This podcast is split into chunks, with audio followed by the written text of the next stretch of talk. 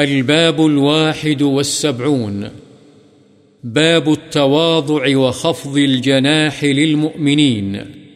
تواضع اور مؤمنوں کے ساتھ نرمی سے پیش آنے کا بیان۔ واخفض جناحك لمن اتبعك من المؤمنين۔ اللہ تعالی نے فرمایا جو مؤمن آپ کے پیروکار ہیں ان سے نرمی کے ساتھ پیش آئیے۔ يا أيها الذين آمنوا من يرتد منكم عن دينه فسوف يأتي الله بقوم فسوف يأتي الله بقوم يحبهم ويحبونه أذلة على المؤمنين، أعزة على الكافرين. اور اللہ تعالی نے فرمایا، اے ایمان والو جو تم میں سے اپنے دین سے پھر جائے تو عن قریب اللہ ایسے لوگ پیدا فرما دے گا جن سے اللہ محبت کرے گا اور وہ اللہ سے محبت کریں گے۔ مومنوں کے لیے وہ نرم اور کافروں پر سخت ہوں گے۔ يا أيها الناس إنا خلقناكم من ذكر وأنثى وجعلناكم وجعلناكم شعوبا وقبائل لتعارفوا إن أكرمكم عند الله أتقاكم نیز فرمایا، اے لوگو، ہم نے تمہیں ایک مرد اور ایک عورت سے پیدا کیا یعنی تم سب کی اصل ایک ہے، اور تمہیں خاندانوں اور قبیلوں میں بانٹ دیا۔ تاکہ تم ایک دوسرے کو پہچانو۔ بے شک اللہ کے ہاں تم سب میں زیادہ عزت والا وہ ہے جو تم میں سب سے زیادہ اللہ سے ڈرنے والا ہے۔ فلا تزكوا أنفسكم هو أعلم بمن اتقى۔ نیز اللہ تعالی نے فرمایا تم اپنے آپ کو پاک مت کہو۔ وہ تم میں سے تقوا والوں کو خوب جانتا ہے۔ ونادى أصحاب الأعراف رجالا يعرفونهم بسيماهم۔ قالوا ما أغنى عنكم جمعكم وما كنتم تستكبرون۔ أهؤلاء الذين أقسمتم لا ينالهم الله برحمة. ادخلوا الجنة لا خوف عليكم ولا أنتم تحزنون. اور اللہ تعالی نے فرمایا، اعراف والے کچھ لوگوں کو پکاریں گے، جنہیں وہ ان کی علامت سے پہچانتے ہوں گے، کہیں گے تمہیں تمہارا جتھا اور تمہارا اپنے آپ کو بڑا سمجھنا کچھ کام نہ آیا۔ کیا یہ وہی لوگ ہیں جن کی بابت تم قسمیں کھایا کرتے تھے کہ انہیں اللہ کی رحمت حاصل نہیں ہوگی؟ انہیں حکم ہوگا، جنت میں داخل ہو جاؤ، تم پر کوئی خوف ہوگا اور نہ تم غمگین ہوگے۔ وعن عياض بن حمار رضي الله عنه قال قال رسول الله صلى الله عليه وسلم إن الله أوحى إلي أن تواضعوا حتى لا يفخر أحد على أحد ولا يبغي أحد على أحد رواه مسلم۔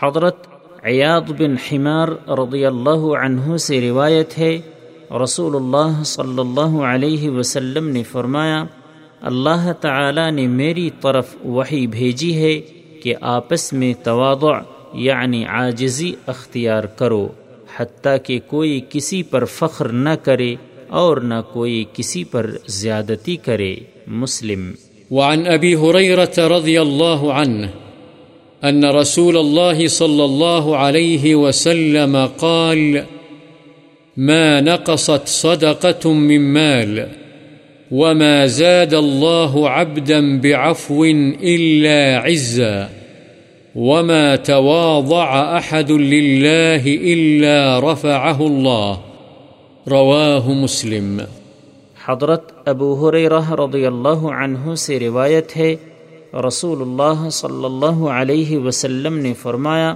صدقہ کسی مال کو گھٹاتا نہیں ہے۔ اور عفو و درگزر سے اللہ تعالی عزت ہی میں اضافہ فرماتا ہے اور جو صرف اللہ کے لیے توادع اختیار کرتا ہے تو اللہ تعالی اسے بلند فرماتا ہے مسلم۔ وعن انس رضی اللہ عنہ أنه مر على صبيان فسلم عليهم وقال كان النبي صلى الله عليه وسلم يفعله متفق عليه حضرت انس رضی اللہ عنہ کا گزر چند بچوں کے پاس سے ہوا تو انہوں نے انہیں سلام کیا اور فرمایا کہ نبی صلی اللہ علیہ وسلم اسی طرح کیا کرتے تھے بخاري ومسلم وعنه رضي الله عنه قال إن كانت الأمة من إماء المدينة لتأخذ بيد النبي صلى الله عليه وسلم فتنطلق به حيث شاءت. رواه البخاري.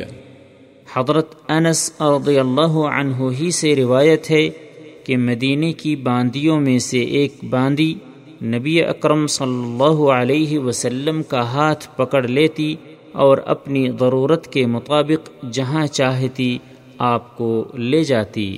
بخاری۔ وعن الأسود بن يزيد قال، سئلت عائشة رضي الله عنها، ما كان النبي صلى الله عليه وسلم يصنع في بيته؟ قالت، كان يكون في مهنة أهله، يعني خدمة أهله، فإذا حضرت الصلاة خرج إلى الصلاة. رواه البخاري حضرت اسود بن یزید رحمہ اللہ روایت کرتے ہیں کہ حضرت عائشہ رضی اللہ عنہا سے پوچھا گیا کہ نبی اکرم صلی اللہ علیہ وسلم اپنے گھر میں کیا کیا کام کرتے تھے۔ حضرت عائشہ رضی اللہ عنہا نے فرمایا، آپ اپنے گھر والوں کی خدمت میں لگے رہتے تھے۔ بس جب نماز کا وقت ہوتا تو نماز کے لیے تشریف لے جاتے۔ بخاری۔ وعن ابی رفاعت تمیم بن اسید رضی اللہ عنہ قال، انتهيت إلى رسول الله صلى الله عليه وسلم وهو يخطب، فقلت يا رسول الله، رجل غريب جاء يسأل عن دينه لا يدري ما دينه، فأقبل علي رسول الله صلى الله عليه وسلم وترك خطبته حتى انتهى إلي، فأتي بكرسي فقعد عليه وجعل يعلمني مما علمه الله، ثم أتى خطبته فأتم آخرها. رواه مسلم. حضرت ابو رفاع تمیم بن اسید رضی اللہ عنہ سے روایت ہے کہ میں رسول اللہ صلی اللہ علیہ وسلم کی خدمت میں حاضر ہوا جبکہ آپ خطبہ ارشاد فرما رہے تھے۔ میں نے کہا، اے اللہ کے رسول، ایک مسافر آدمی اپنے دین کی بابت پوچھنے آیا ہے۔ وہ نہیں جانتا کہ اس کا دین کیا ہے۔ یعنی اس کی تعلیمات کا اسے علم نہیں۔ چنانچہ رسول اللہ صلی اللہ علیہ وسلم میری طرف متوجہ ہوئے اور اپنا خطبہ چھوڑ دیا حتیٰ کہ میرے پاس آ گئے۔ چنانچہ آپ کے لیے ایک کرسی لائی گئی جس پر آپ فروکش ہو گئے اور اللہ نے آپ کو جو احکام سکھلائے تھے وہ مجھے سکھلانے لگے۔ پھر اپنے خطبے کی طرف آئے اور اس کے آخری حصے کو مکمل فرمایا۔ مسلم۔ وعن انس رضی اللہ عنہ أن رسول الله صلى الله عليه وسلم كان إذا أكل طعاما لعق أصابعه الثلاث۔ قال، وقال إذا سقطت لقمة أحدكم فليمط عنها الأذى وليأكلها ولا يدعها للشيطان وأمر أن تسلت القصعة. قال فإنكم لا تدرون في أي طعامكم البركة. رواه مسلم. حضرت انس رضی اللہ عنہ سے روایت ہے کہ رسول اللہ صلی اللہ علیہ وسلم جب کھانا تناول فرماتے تو اپنی تینوں انگلیاں چاٹ لیتے۔ حضرت انس کہتے ہیں، اور آپ نے فرمایا، جب تم میں سے کسی کا لقمہ گر جائے تو اس میں مٹی وغیرہ دور کر کے اسے کھا لے اور اسے شیطان کے لیے نہ چھوڑے۔ اور آپ نے ہمیں حکم دیا کہ ہم پیالے کو چاٹ کر صاف کر دیں۔ آپ نے فرمایا، تم نہیں جانتے تمہارے کھانے کے کون سے حصے میں برکت ہے۔ مسلم۔ وعن ابی حریرت رضی اللہ عنہ، عن النبي صلى الله عليه وسلم قال، ما بعث الله نبيا إلا رعى الغنم قال أصحابه وأنت؟ فقال، نعم كنت أرعاها على قراريط لأهل مكة. حضرت ابو حریرہ رضی اللہ عنہ سے روایت ہے، نبی اکرم صلی اللہ علیہ وسلم نے فرمایا، اللہ نے جو نبی بھیجا، اس نے بکریاں ضرور چرائیں۔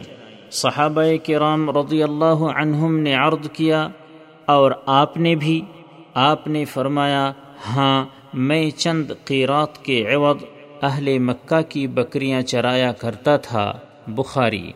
وعنه رضي الله عنه عن النبي صلى الله عليه وسلم قال، لو دعيت إلى ك... لو دعيت إلى كراع أو ذراع لقبلت، ولو أهدي إلي ذراع أو كراع لقبلت۔ رواه البخاري حضرت ابو حریرہ رضی اللہ عنہ ہی سے روایت ہے، نبی اکرم صلی اللہ علیہ وسلم نے فرمایا، اگر مجھے بکری وغیرہ کے پائے یا بازو کے کھانے کی دعوت دی جائے تو میں ضرور جاؤں گا۔ اور اگر مجھے بازو یا پائے ہدیے کے طور پر بھیجے گئے تو میں یقیناً قبول کروں گا۔ بخاری۔ وعن انس رضی اللہ عنہ قال كانت ناقة رسول الله صلى الله عليه وسلم العظباء لا تسبق أو لا تكاد تسبق. فجاء أعرابي على قعود له فسبقها، فشق ذلك على المسلمين حتى عرفه النبي صلى الله عليه وسلم، فقال حق على الله، ألا يرتفع شيء من الدنيا إلا وضعه. رواه البخاري. حضرت انس رضی اللہ عنہ سے روایت ہے کہ رسول اللہ صلی اللہ علیہ وسلم کی عقبہ نامی اونٹنی تھی، جس سے کوئی اونٹ آگے نہیں بڑھ پاتا تھا۔ چنانچہ ایک دیہاتی اپنے اونٹ پر سوار ہو کر آیا اور اس سے آگے نکل گیا۔ یہ بات مسلمانوں کو نہایت گراں گزری۔ یہاں تک کہ آپ نے بھی اسے پہچان لیا تو آپ نے فرمایا، یہ اللہ پر حق ہے کہ دنیا میں جو چیز بھی بلند ہو، وہ اسے پست کر دے۔